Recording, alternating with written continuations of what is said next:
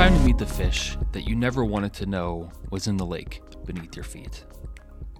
It's time to meet the muskellunge.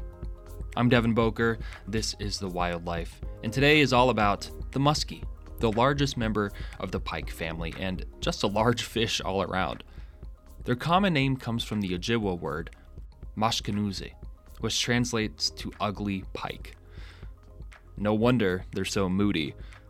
They are quick moving ambush predators who spend much of their time waiting in the weeds, ready for attack, with an elongated body, flat head, and fins, all positioned toward the rear of the body. Muskies are around 36 inches in length on average and weigh up to 35 pounds. Their coloration is typically a brown or green with a silvery white underbelly and dark splotches on the sides. They live in clear waters, well, at least that's what they prefer, where they spend most of their time along the edges of weeds, rocks, and outcrops.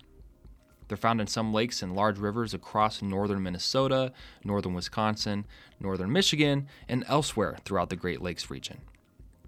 Like I said, they are ambush predators and they move incredibly quickly through the water with fluidity and precision, attacking and swallowing their prey head first. If it's present and smaller than they are, it's pretty much fair game as a meal. And not just fish. Muskies will eat frogs, waterfowl, and occasionally small mammals swimming along the surface. They have huge stomachs that can accommodate meals up to two thirds of their total body length, though meals of that size, of course, are not common. Muskies are occasionally social and will sometimes form schools with specific territories that they'll patrol, in mid to late spring, they gather to spawn in shallow areas with plenty of vegetation and a sandy bottom to keep their eggs and eventual fry protected.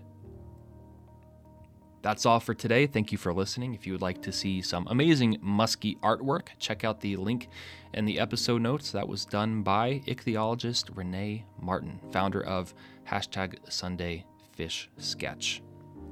If you'd like to support the show, there's also a link in the episode notes for our Patreon. You can support for as little as $1 per month. Until next time, peace out, rainbow trout.